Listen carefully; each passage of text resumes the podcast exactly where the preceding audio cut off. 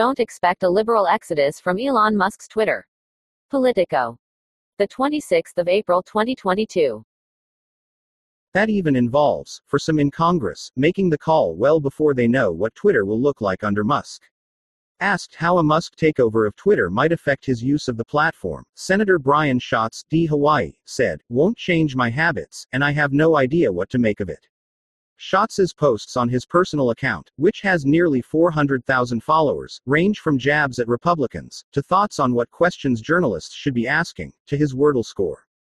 Progressive power users like Senator Bernie Sanders, IVT, with 15.5 million followers, and Representative Alexandria Ocasio Cortez, DNY, with 12.9 million, haven't spoken about whether Musk's takeover will change their approach to Twitter. Neither has Senator Elizabeth Warren, D. Mass, with 5.8 million followers, who denounced Musk's purchase as dangerous for our democracy. A number of political strategists said Twitter is an important way to reach voters, and that they'll be advising clients to keep their accounts up. If voters are trafficking Twitter, it would behoove candidates to be able to communicate with them directly where they're at, said Mark Jablonowski, a managing partner at DS Political, a digital ad firm that supports Democratic candidates. Still, strategists said most politicians look to other social media sites like Instagram and Facebook, which have larger user bases, to directly reach more voters. Twitter's nearly 40 million daily active US users are dwarfed by Facebook's more than 200 million monthly active US users. Where Twitter does have pull is among journalists, Washington insiders, and lawmakers themselves. Andrew Bleeker, president of Bully Pulpit Interactive, a Democratic aligned communications firm, said politicians need to use the platform to reach this small group of super users.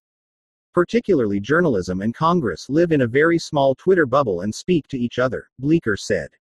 Most Americans, when they think about Twitter, are not thinking about politics, he said. It's likely one reason firebrand conservative Republicans have pushed so hard to change Twitter rather than just leaving for another right leaning platform like Gettr, Gab, or the former President Donald Trump affiliated Truth Social.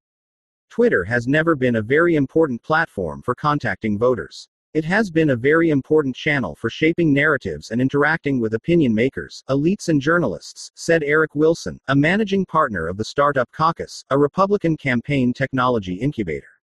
Some Democratic politicians frame staying on Twitter as refusing to back away from a fight.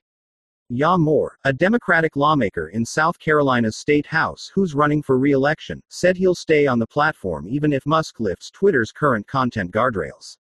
My brand of politics is a brand in which I don't run away from a fight or an uncomfortable situation, Moore said. That's certainly what Musk says he is hoping for. I hope that even my worst critics remain on Twitter, because that is what free speech means, he tweeted Monday.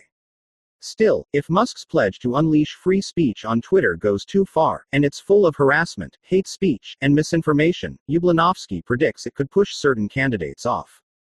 At the end of the day, candidates have a very carefully maintained public image most of the time, and not associating themselves with questionable content is often paramount, he said. If Twitter becomes a toxic wasteland, I can't imagine that's a place where candidates would want to engage. The closest some politicians are coming to publicly rejecting a less moderated Twitter is saying that they'll wait to see how bad it gets. As a Michigan politician, where misinformation and disinformation has been prolific and harmful, I am concerned about what that looks like, said Christine Morse, a Democratic representative in Michigan's State House. But, she added, I'm not gonna go log off Twitter at this moment in time, because I'm gonna wait to see what happens. Politicians' individual accounts have been particularly important because Twitter banned political ads in 2019, saying that such ads gave unfair preference to deep pocketed campaigns, though critics have argued that the ban itself gives the advantage to incumbents. While Musk hasn't addressed the issue of political ads, the ban is one of the decisions made by former CEO Jack Dorsey that Musk could reverse. Twitter didn't have a lot to lose financially in banning political ads, which garnered just $3 million in revenue from the 2018 midterm elections. Jablonowski said that if Musk does lift its political advertising ban, the site could become even more valuable to Democrats, regardless of what they think of its new owner.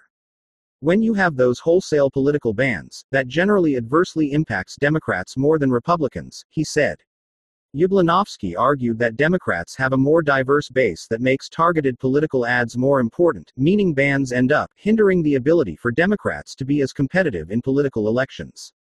While the general conservative Republicans are welcoming the Musk takeover, a few said they're also skittish about what a Muskified Twitter might mean for conservative candidates and campaigns if it becomes full of harassment, hate speech, and misinformation.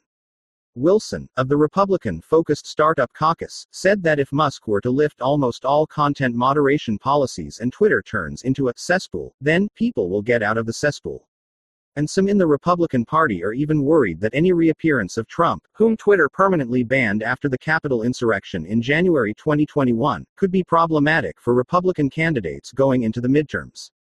Trump told Fox News on Monday that he doesn't plan to rejoin Twitter, but former advisors have said he'd still consider returning.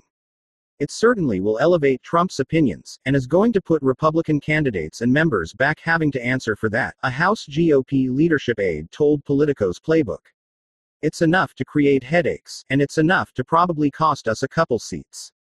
Anthony Adragna contributed to this report. Correction, a previous version of this report misspelled Christine Morse's name.